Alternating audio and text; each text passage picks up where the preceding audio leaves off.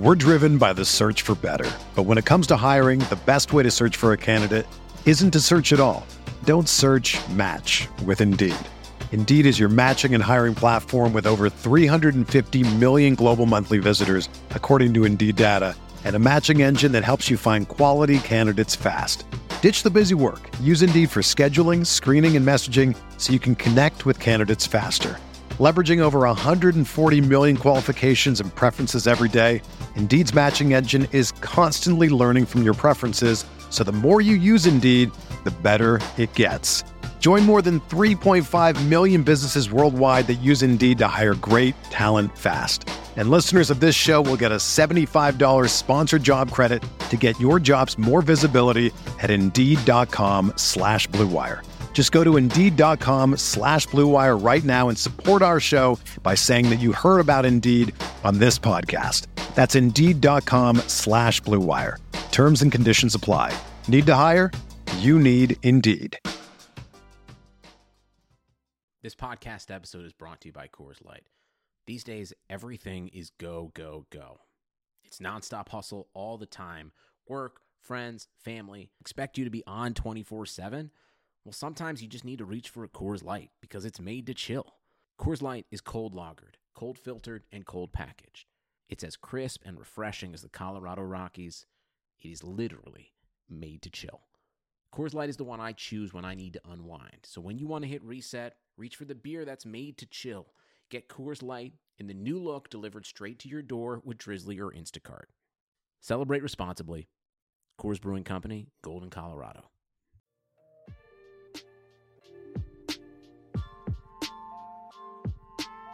Indochino is the world's largest made-to-measure menswear brand. They make suits, shirts, coats, and more, and everything is made to your exact measurements for a great fit.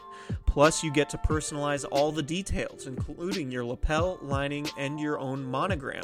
R J Barrett, the rookie with the New York Knicks, his brand new collection with Indochino just dropped. Featuring limited edition fabrics and jacket linings, R J helped pick out and design himself. Indochino's process is simple. Choose your fabric, pick your customizations, and submit your measurements. Your package will be delivered straight to your door in two weeks. You can get measured and design your suit at your nearest Indochino showroom or do it all yourself online at Indochino dot com. Right now, you can get thirty dollars off your total purchase of three hundred ninety-nine dollars or more at Indochino dot com when entering Blue Wire at checkout. Plus, shipping is free. That's Indochino. Indochino dot com promo code BLUEWIRE for thirty dollars off your total purchase of three ninety-nine or more. That's an incredible deal for made-to-measure clothing. You really have no excuse anymore to wear clothing that doesn't fit.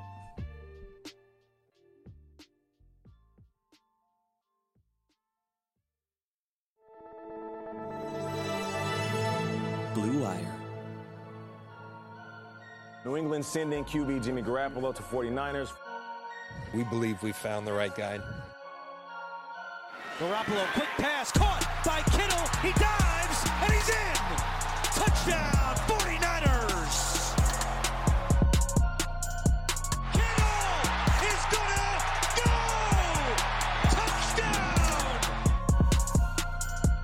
Kittle is gonna go. Touchdown. What's going on, everybody? Welcome back to Candlestick Chronicles, the forty-niners podcast on the Blue Wire Network. My name's Chris Biederman. I cover the forty-niners for the Sacramento Bee. With me tonight, it is not Kyle Madsen. We gave him the night off. It is Jess Root of Cardswire of the U S A Today Sports Media Group, live from the desert. Jess, what's going on, man?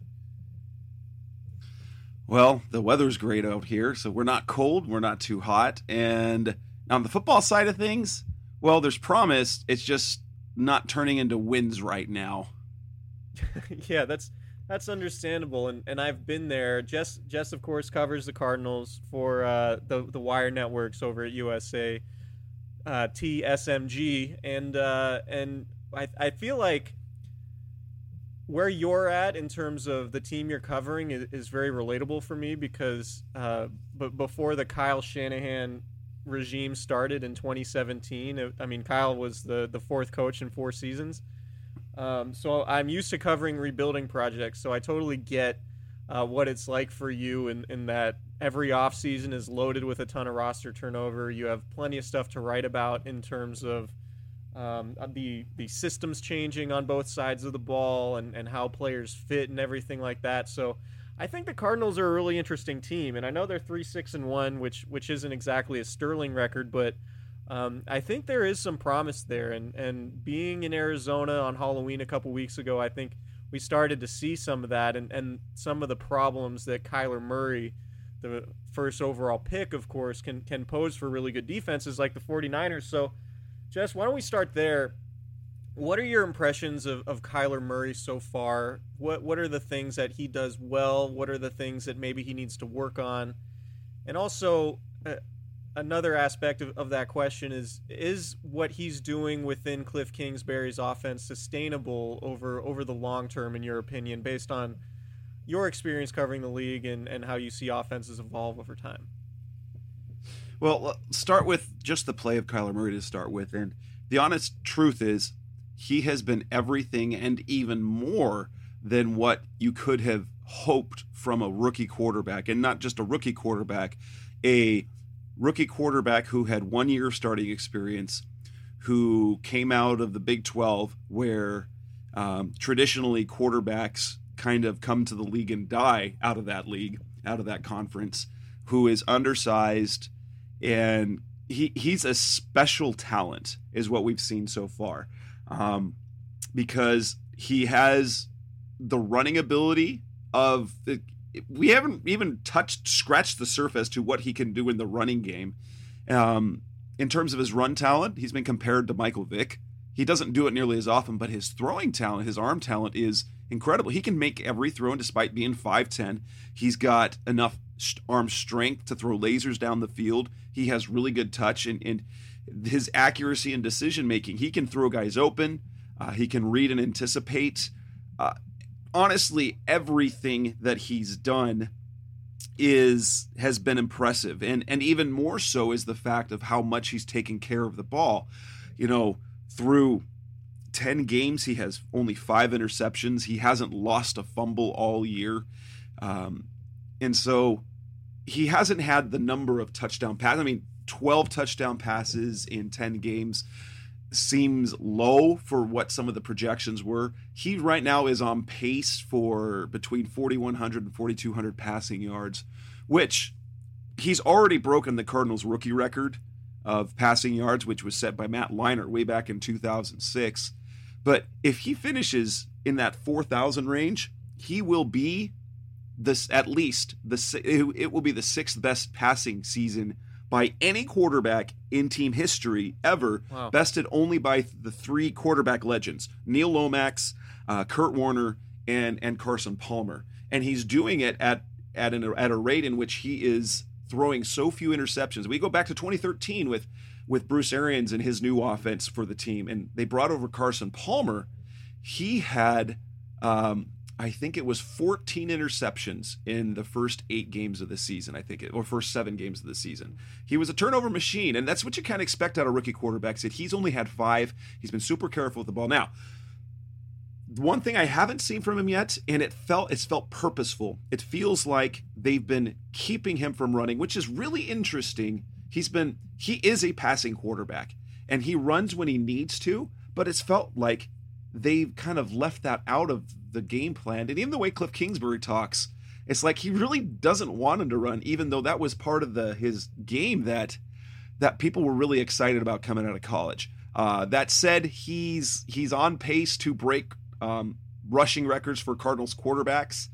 And the thing that, that he struggled with early on in the season was making decisions quickly. Playing in playing in college, he was able to to roam around in the backfield, wait, make plays down the field, wait for something. But the speed of the N F L is faster, and he was sacked twenty times in the first four games of the season.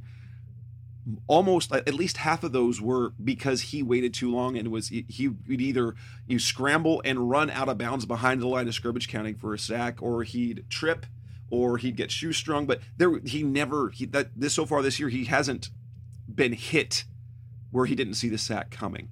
Um, since then, uh, since those first four games, he, they've now given up another eleven sacks in the next six games. So things have improved immensely. And so he's making better decisions. He's getting rid of the ball and throwing the ball away. As as as Cliff Kingsbury said, is he he knows when the party is over and, and decides to go with another play. They've eliminated a lot of negative plays. Not all of them. They're getting better at that. And as a result, the offense has been humming. Yeah, so I was I was pleasantly surprised by, by the way the offense played against the 49ers in, in that Halloween game. And, and some of that, too, I mean, those Thursday nights are weird, but let's face it. But some of it, too, was, was yes. the fact, I think, that the Niners' defense was pretty gassed in the second half, having to travel on the short week.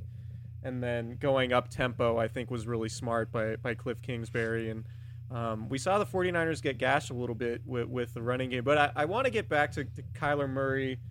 We we didn't talk, at least on, on a podcast format, uh, about what happened in the draft and Kyler Murray measuring in at five ten and obviously being tall enough to, to be the number one pick by, by the Cardinals. But there was serious consideration for them to take Nick Bosa, and obviously that decision has massive ramifications on, on the future of the N F C West, and, and we're seeing the, the early beginnings of it right now. Um, how, how close do you think the Cardinals were to taking Nick Bosa, just given the fact that they do need help on defense opposite Chandler Jones? Um, and how much of a slam dunk was it for them to take Kyler? I know you just spoke really highly of him, and, and it looks like he's going to be a really good quarterback. But what was it close with, with Nick Bosa, and how difficult of a decision do you think that was for Cliff Kingsbury and, and the personnel department? Well, Obesa, actually, Cliff Kingsbury was asked about that this week. Um And he kind of talked a little bit about it. It sounded like they knew all along. Well, they, there there was a – I can't remember at what point it was. I know they were – the reports came out that after the Combine they knew. But General Manager Steve Keim really didn't start looking at the tape till after that. He didn't want to, uh, but he fell in love with Kyler Murray. And they were they were all in love with Joe, with Nick Bosa as well. So it wasn't a case of – They it was just that they needed a they felt they had to take this quarterback, and and while most of the discussion was is that everyone sort of felt that probably Josh Rosen was was promising enough, but now in hindsight, seeing what's happened to Miami now, he it sounds like Josh Rosen has really gotten the worst possible N F L situation that he could have gotten. Um, and so we'll never really know if he's going to be good or not, but at the same time, he's not shown what Kyler Murray in ten games has already shown. And so it, I think it was a slam dunk. Once they realized what type of talent the Kyler Murray was at quarterback, they knew they, they had to take him, because otherwise, if they had any doubt about Rosen at all, if you have Rosen at quarterback and he's eh, but you have Nick Bosa, sure, you've got this great defense, but then you're the Denver Broncos. They're the right, Denver Broncos right. with, with Trevor Siemian and Paxton Lynch, and you've got two elite edge rushers, but you have a, a pathetic offense. That's understandable. Yeah, I, I do I do get that decision, and, and when you can get a franchise quarterback who is a perfect fit for your for your offense, that that's what you should do. And, and I was a fan of, of the pick by Arizona, um, and, and it happened to work out really well for the 49ers. And it was funny because at the Combine and, and everything leading up to the draft, you know, it was clear the Niners were not going to take a quarterback, but you would get Kyle Shanahan and John Lynch being like, oh, man, I'll just put on Kyler Murray's tape just for fun because he's so exciting to watch, and, and he's so much fun to watch. I just love watching the all twenty-two and stuff like that. It's like, come on, man. like we, we we know what you're doing here. We know we know Bosa's your guy, and uh, and you're trying to do whatever you can to to pump up the stock of Kyler Murray. Uh, whether, you know, it would be the Cardinals taking him or maybe the 49ers trading back to another team that would want to take him with the two pick if Bosa did go one.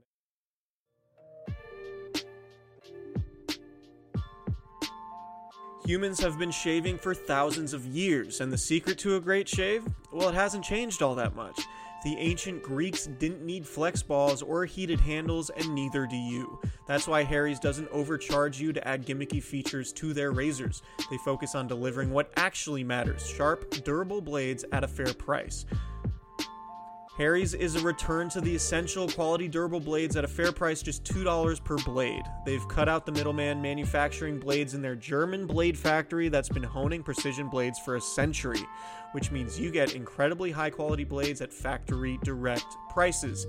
Harry's is super convenient. Blade refills are delivered directly to your door on your schedule with or without a subscription, and there's no risk to you for trying them out. If you don't love your shave, let them know and they'll give you a full refund. Listeners of our show can redeem their Harry's trial set at harrys.com slash blue wire. You'll get a weighted ergonomic handle for a firm grip, five-blade razor with a lubricating strip and trimmer blade, rich lathering shave gel with aloe to keep your skin hydrated, and a travel blade cover to keep your razor dry and easy to grab on the go. Go to harrys.com slash blue wire to start shaving better today.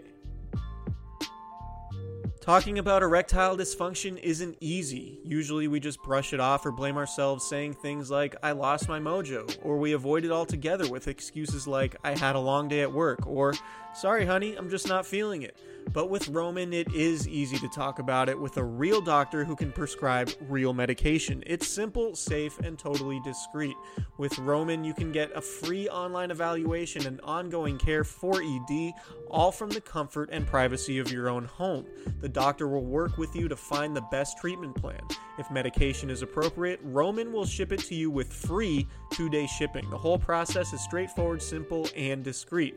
Getting started is simple. Just go to get roman dot com slash blue wire and complete an online visit. Erectile dysfunction used to be tough to tackle, but now there's Roman. Complete an online visit today to connect with a doctor and take care of it. Just go to getroman.com slash blue wire to get a free online visit and free two-day shipping. That's getroman.com slash blue wire for a free visit to get started. getroman.com slash blue wire.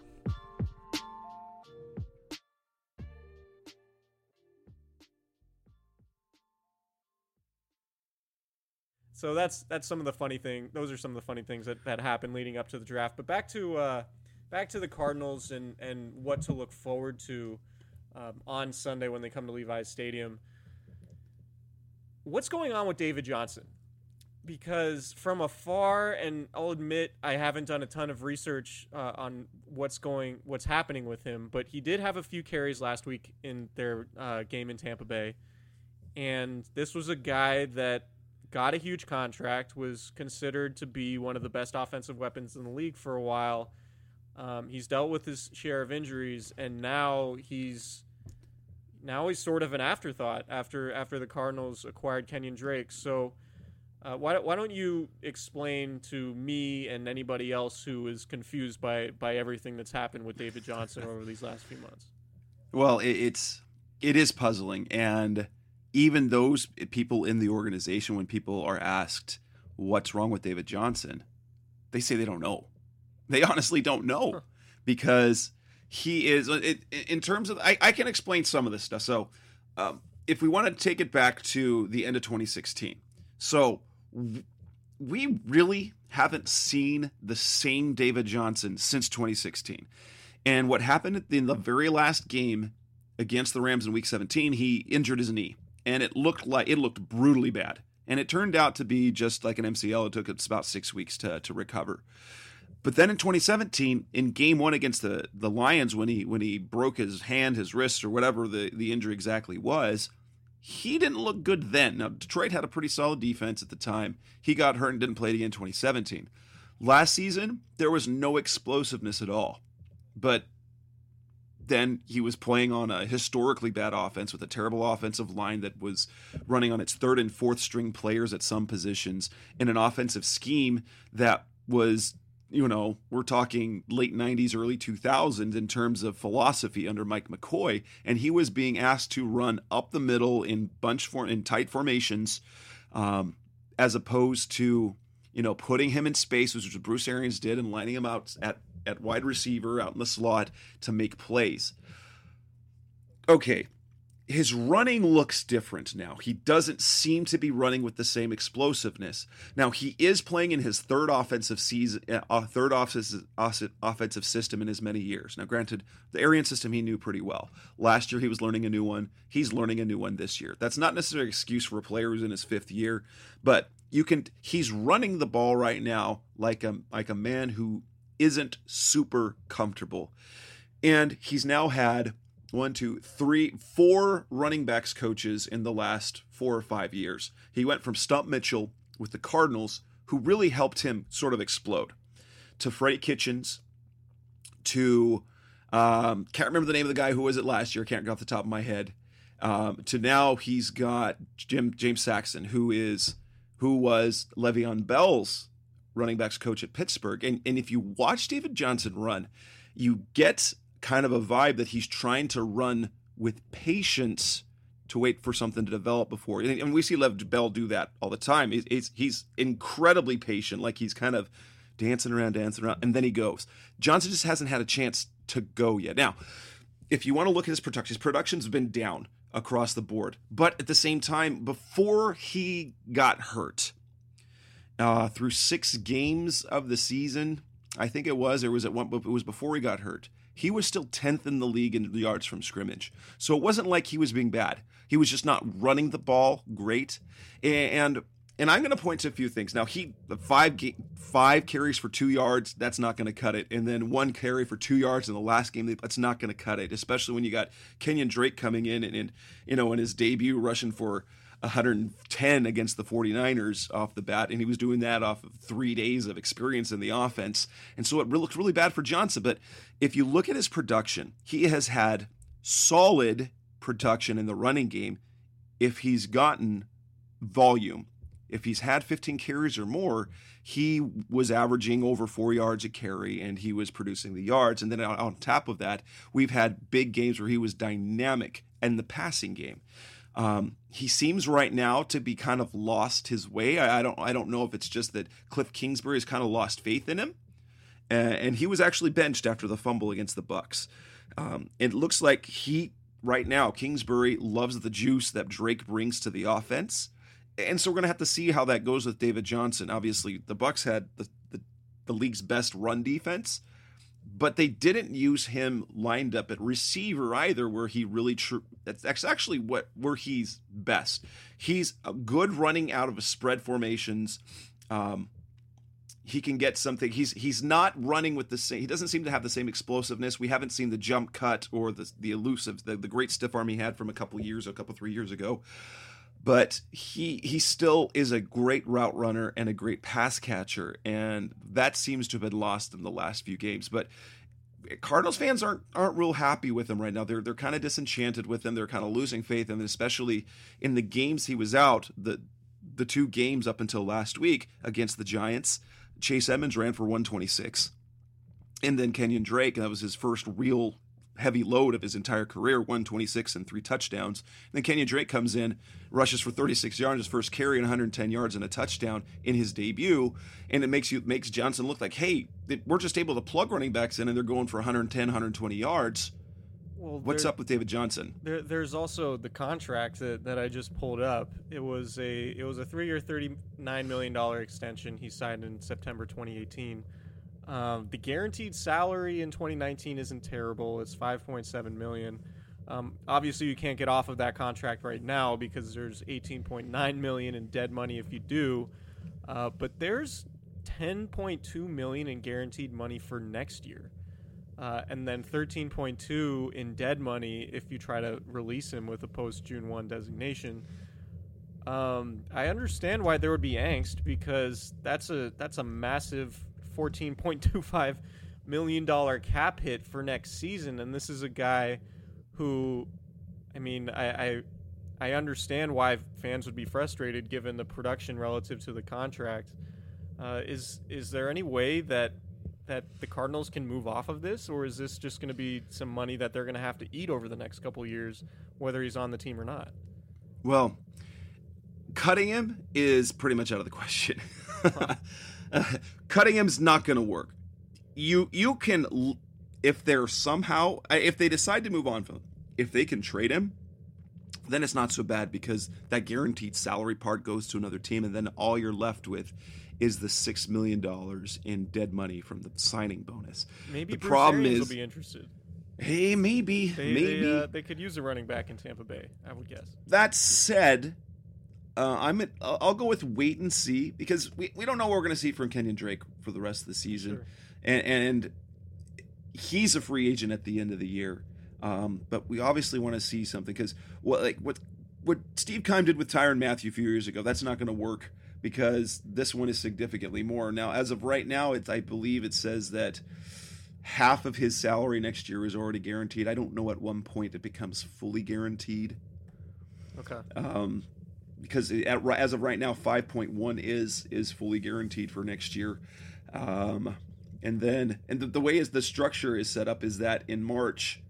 Um, part of his twenty twenty-one salary becomes fully guaranteed. It was it was a well-structured deal to get him some guaranteed money uh, going into that. Now, no one thought he was going to fall off the table in terms of production. So, does he have a place? I, I think he needs a little bit of success. And, and what kind of my hope is is that he's not the current version of Matt Leinart, uh, and I mean it the, the like running this. Back version. Right, because Matt Leinart, his rookie year, showed all sorts of promise. Now, they fired Denny Green after that. He also got hurt. He he broke his collarbone. And and so he comes back. Ken Whisenhunt didn't have the same belief in Leinart. And the second that Ken Whisenhunt made put him in a situation where he had to compete, he he didn't produce the same way. And, and going back, Pete Carroll, I believe, said the same thing about him back at U S C, is that he really kind of struggled when he had to kind of prove himself. But once someone showed faith, okay, he he he flourished. That's I guess that's probably kind of a flaw in an in a pro athlete, because competition is sort of the end all be all in every situation. And now that Johnson doesn't necessarily have the complete faith of his coach, we'll, we'll get to see how he reacts now. I think I think the best scenario, if he doesn't continue, if he doesn't, if he doesn't ever bounce back, is to trade him somewhere for a bag of chips or a late round pick or well, or something. You might have to attach a pick to him. It's it's it's possible to, to get it off is of possible that contract. to do that, but they do um, technically they do have plenty of money looking ahead in twenty twenty-two to accommodate for his salary. Uh, depending on how much, how many resources they throw at the running back position, because they still have Chase Edmonds, who's on his rookie deal. I don't know what kind of contract the Kenyon Drake, if they want to resign, if he's going to command, what he's going to command. I, I, based on one good game, I don't know if he's going to get the same attention, say like we could, what the 49ers threw at Jarrett McKinnon, or the Lamar Miller situation when they were really kind of a number two the whole time, and sure. Then someone threw money to be a starter. I don't know if you'll get that from Drake. Yeah, so it's it's an interesting dilemma the, the Cardinals find themselves in. I, I do want to switch to the defensive side um, because looking at the, I mean, looking at the point spread, first of all, um, it's I think it started at eleven and a half points and now it's down to ten and a half, which, uh, I mean, the 49ers are clearly one of the best teams in the conference. The, the record is proves that and, and what they've done so far, obviously.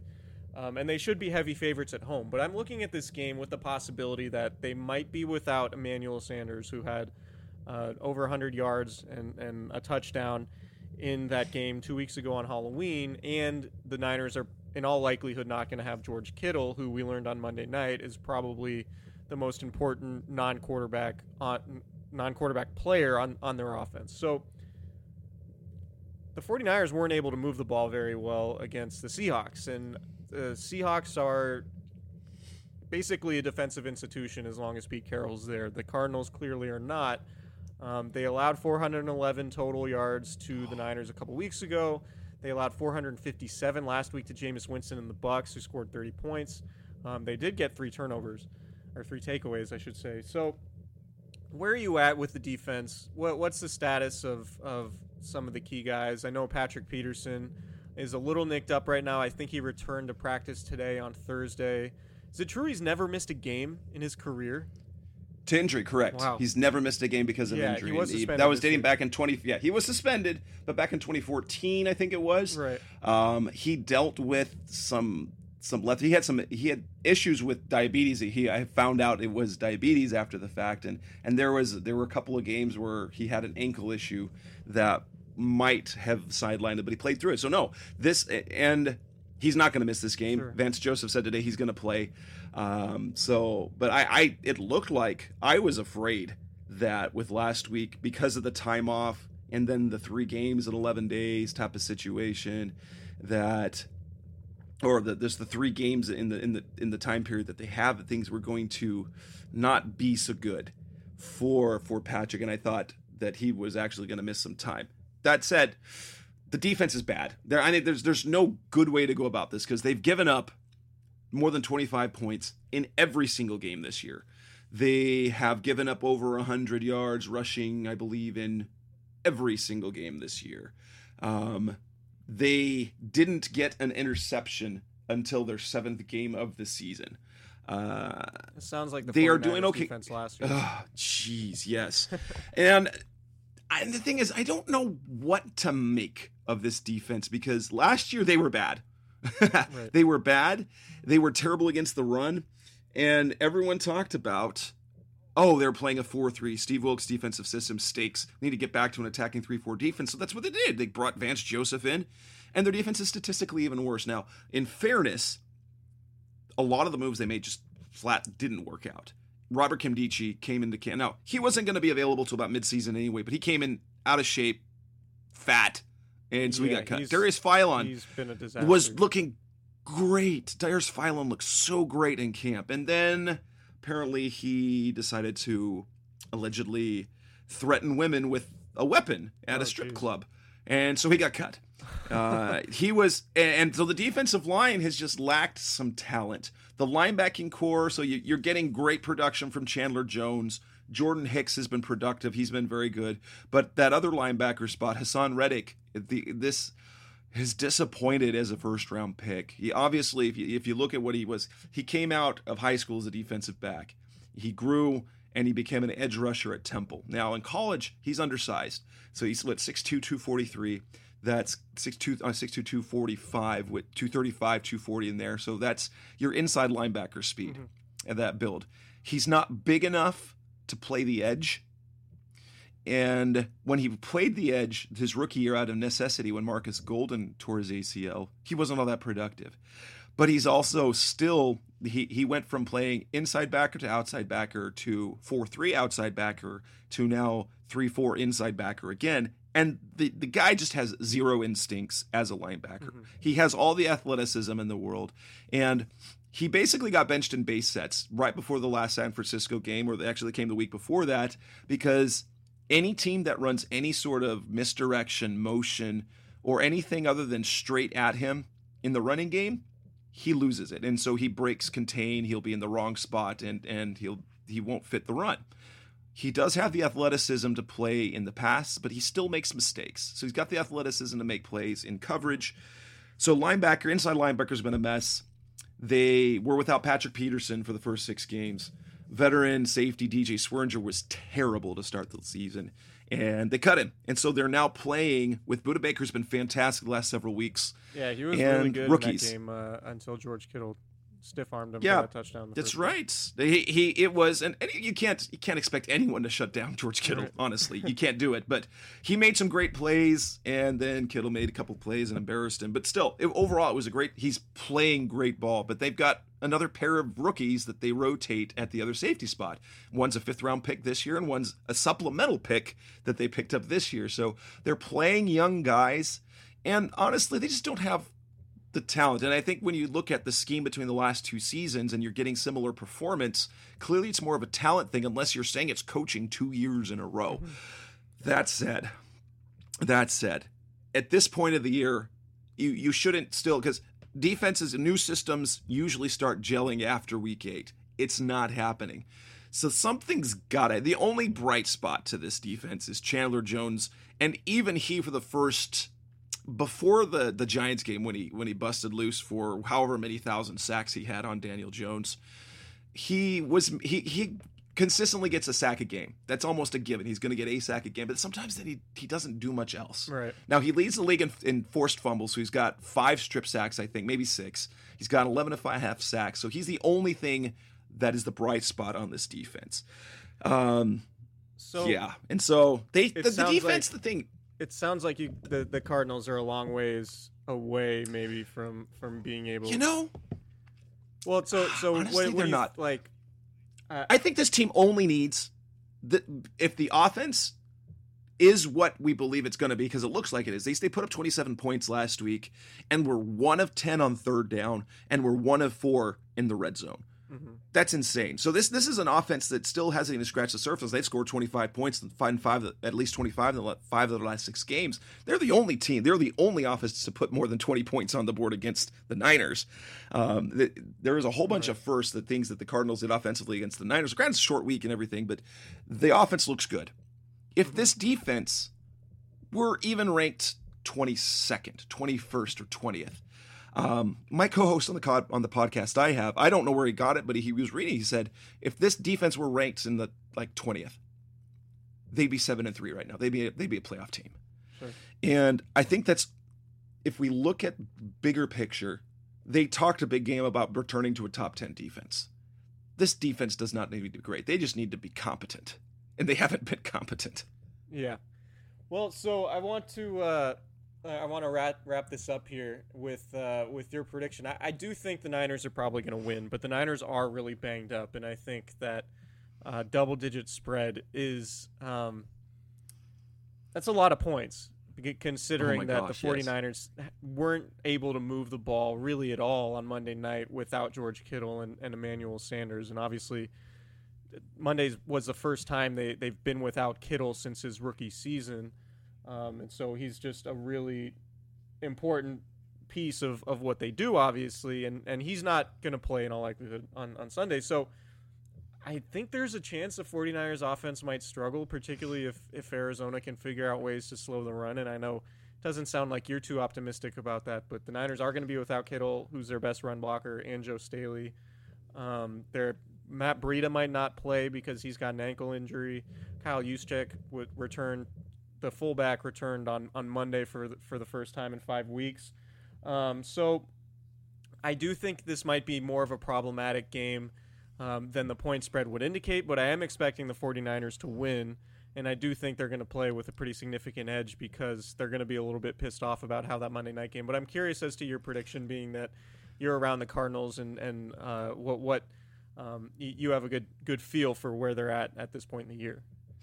Well, what I see from the Cardinals is, well, this is this is the perfect opportunity to to steal a win. I, I can't I can't predict that they're going to win, but I can see a scenario in which I but I think it's going to be a close game. I do. Um, mm-hmm. Cardinals have done that most of the year. I mean, in terms of betting stats, the Cardinals are three six and one in real life. They're seven and three against the point spread this year, and so. Part of that is just a lack of confidence in Vegas, in the Cardinals in general, and what they can do. But they've been very competitive. And so you, you based on that, at least they're not far off. They're competitive. I I do think that now, and and, and I was talking about this with, with my co-host on my show, is this might be a game, like if, if the 49ers are looking at the big picture of their schedule, do they want to rest more guys this week against a Cardinals team they may might win to face their the next part of the schedule? Don't they yeah, have like they the got, Packers and the three, Saints and three the, straight first place teams coming up? And so it one may be a trap game, but between look at all these offensive players that they're going to be missing um, with Breida, maybe not. Like you're talking. If they if they're missing all of these guys, they're what's it's like six starters. They're probably going to be missing between Kittle and Sanders and Breida and Staley, and then on the defensive side of the ball, you got D J Jones uh, on the defensive interior, mm-hmm. and so you've got a whole bunch of players missing. It's the perfect opportunity to, for the Cardinals, who offensively they can move the ball, is to be able to do something defensively, at least to limit Jimmy Garoppolo, because he looked like a you know Jimmy Garoppolo like. Do you think Jimmy Garoppolo's as good as he was against the Cardinals? I don't think anyone thinks he's that good. But he can do it. He's he's done I expect that. He's he, never thrown four touchdown passes before. That was the first time he did that. But he had he had a few games that were that were at that level in twenty seventeen, which is why the 49ers he, were so doesn't he feel like contract. The second iteration of Alex Smith in some ways? No, I think uh, in terms I think of the... there's more Tony Romo to his game. Okay, like, that, like that, that's, a good, will, that's a good comparison. Now, Tony Romo, I absolutely loved. Will will make a lot. Will will try to make a lot of plays. Will throw some bad interceptions, but will always err on the side of trying to fit a ball in a window that might not be there. Um, but the result of it will be a lot of interceptions and a lot of really incredible throws. Um, so and so he's he's good enough that. If you've got the right team around him, you can win. Like a really good defense. Probably and, no, and he's really not going to be the game, yeah. he's not going to be the reason why you why the 49ers win a championship, but he's not going to be the reason why they're bad. Yeah, I mean it remains to be seen. We we've seen uh, we've seen Joe Flacco and Nick Foles, um, you know, go go a little bit back farther. We've you know Trent Dilfer's won a Super Bowl. I, yes. I think uh, it, tremendous it defenses. That that's that that's the saving grace is that the 49ers are that good defensively. Now, my prediction. Yeah. twenty-eight twenty-seven San Francisco. I think it'll come down oh, to the wire, point. but and ultimately, one point. I think wow. it'll be a one-point game. I don't think it'll be. And either it will be – and and notice how I took out the kicker potential. yeah, twenty-eight that's, that's points. The other, that's the other issue. That's, Robbie Gould might not. Yeah, oh, yeah, that's the other part is Robbie Gould. Like, without Robbie Gould – now, granted, Gould, Gould hasn't been super – yeah, he's been bad. He's been, He's not been great this year. Yeah. But when, but when you look at look McLaughlin and that, that pressure kick, ooh, yeah. If, and I've seen all the memes if, and all that. The Niners, it was if, so bad. If it was that close um, against the Cardinals, and and the the Niners are in danger of losing that game, um, the entire Bay Area might collapse in on itself, because this week was one of the more interesting weeks in terms of. Um, Twitter reaction and, and everything that went wrong. Um, I do just want to say, as the week's gone on, the more uh, I feel like the loss was is probably less important in the grand scheme of things, just just looking at how it went, because you don't have George Kittle, you don't have Emmanuel Sanders. Uh, the only times the Seattle Seahawks scored touchdowns were off of turnovers. They had twenty-one points off turnovers. And the Niners defense held him up, I think, just to a couple field goals on like thirteen possessions or something like that, uh, which and the Seahawks had one of the best offenses in the league. But, um, yeah, I, I just don't think the Niners should be all that concerned about that game. I know it was a bad loss, and, and they had an opportunity to win it, obviously, with a kick in overtime. But if they're healthy, which they're aiming to be, they're trying to get their guys healthy, which I think is the reason why Kittle's not going to play Sunday. They'll be better down the road. So – that being said, I know that was that was kind of a weird time to go on a tangent uh, about an old game, but Jess, I do want to thank you for um, for coming on with us this week on short notice, and uh, and why don't you plug your plug all your work and uh, where people can find it? Well, if you're familiar with Kyle's work on Niners Wire, you can find my my my writing on Cardswire. We're the, it's the sister site there in the N F C West. Um, if you, if you're ever interested in listening to a Cardinals podcast, we've got the Rise Up Sea Red podcast. I don't know why Niners fans would want to listen to Cardinals podcasts, but if you're out there, There's give it a try. It's all, it's all, it, so you can, you can find our, the Rise Up Sea Red podcast on any of the plat- podcast platforms out there. All right, Jess, thanks a lot for, uh, for joining us. And, uh, Kyle and I will be back early next week to recap this game and, and talk about all the stuff that happened. And, uh, we'll talk to you guys then. All right, thanks for having me on.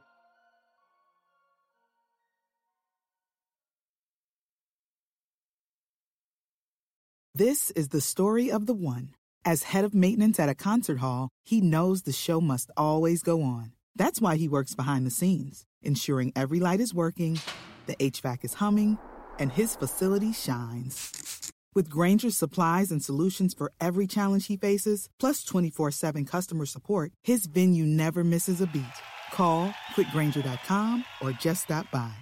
Grainger, for the ones who get it done.